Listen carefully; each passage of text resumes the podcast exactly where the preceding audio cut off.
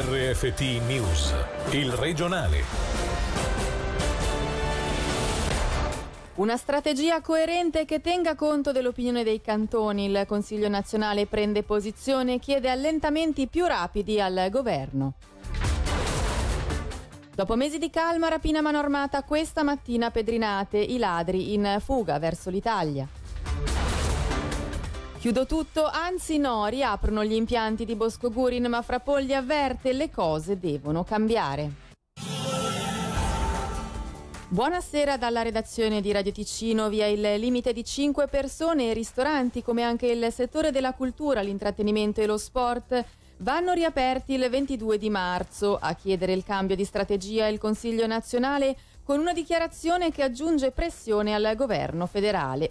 Non piace inoltre il fatto che il Consiglio federale prima di decidere consulti i cantoni ma poi di fatto non tenga conto del loro parere. E proprio da Berna questa mattina in diretta è intervenuto Lorenzo Quadri, consigliere nazionale leghista e vicepresidente della deputazione ticinese alle Camere una presa di posizione doverosa nella misura in cui ci sono misure decise dal Consiglio federale eh, con procedure dittatoriali, come ben vediamo, che sono, che sono illogiche, che non stanno in piedi. Penso ad esempio eh, eh l'aver ordinato la chiusura delle terrazze dei ristoranti nelle stazioni da sci quando all'esterno sono invece permessi assembramenti o comunque raggruppamenti di 15 persone anche senza mascherina. Quindi nelle chiusure ordinate dal Consiglio federale manca manca la logica, manca l'evidenza scientifica ed era importante che anche il Consiglio nazionale, quindi come Parlamento, non solo delle singole commissioni come è avvenuto finora, prendesse comunque posizione chiedendo una strategia di uscita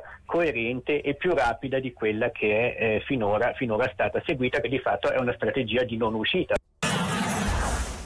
Rapina a mano armata questa mattina in un distributore di benzina a Pedrinate. I due ladri sono poi fuggiti verso l'Italia a bordo di uno scooter. Per i dettagli sentiamo Senlila Lomia. Di fatto episodi di questo tipo in Ticino non si registravano da diversi mesi. Questa mattina invece la polizia cantonale ha comunicato di una rapina a mano armata avvenuta poco prima delle 11 in via Tinelle a Pedrinate, compiuta per mano di due uomini che indossavano un casco da moto. Ad essere preso di mira un distributore di benzina, il cui interno si trovavano la commessa ed un cliente. A quest'ultimo i due rapinatori hanno rubato portafogli e cellulare, oltre ai soldi che si trovavano all'interno della cassa. I malviventi sono poi fuggiti a bordo di uno scooter in direzione dell'Italia. Chi avesse informazioni può contattare la polizia cantonale allo 0848 25 55 55. Voleva entrare in Svizzera con 5 kg di eroina nell'auto, arrestato un 41enne macedone ma residente in Germania. L'uomo è stato fermato ieri al valico di Chiasso Brogeda e ora è accusato di infrazione aggravata alla legge federale sugli stupefacenti.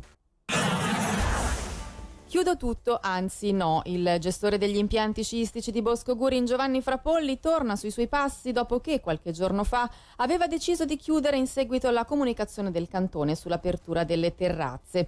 A dare la svolta alla mobilitazione dei comuni e dei privati. Sentiamo il servizio di Angelo Chiello. Dopo la decisione da parte del cantone di chiudere le terrazze sulle piste da sci, Giovanni Frapolli, gestore degli impianti di Bosco Gurin, aveva deciso di chiudere tutto. Non aveva però fatto i conti con la mobilitazione dei comuni della Valle Maggia e con il sostegno arrivato da parte di numerose persone, cittadini privati che stanno anche creando l'associazione Amici Destinazione di Bosco Gurin.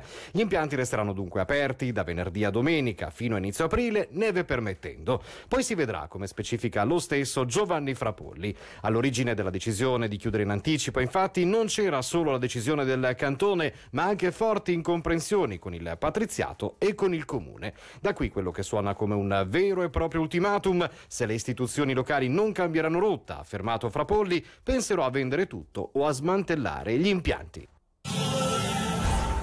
Il centro cantonale di vaccinazione di Giubiasco ha iniziato oggi ad accogliere gli over 75 che si sono iscritti, sono circa 4.200. I posti a disposizione sono ancora 5.800 e il DSS invita gli interessati a prendere contatto tramite la piattaforma online del cantone. Da lunedì inoltre sarà possibile annunciarsi per la vaccinazione di prossimità attraverso i comuni.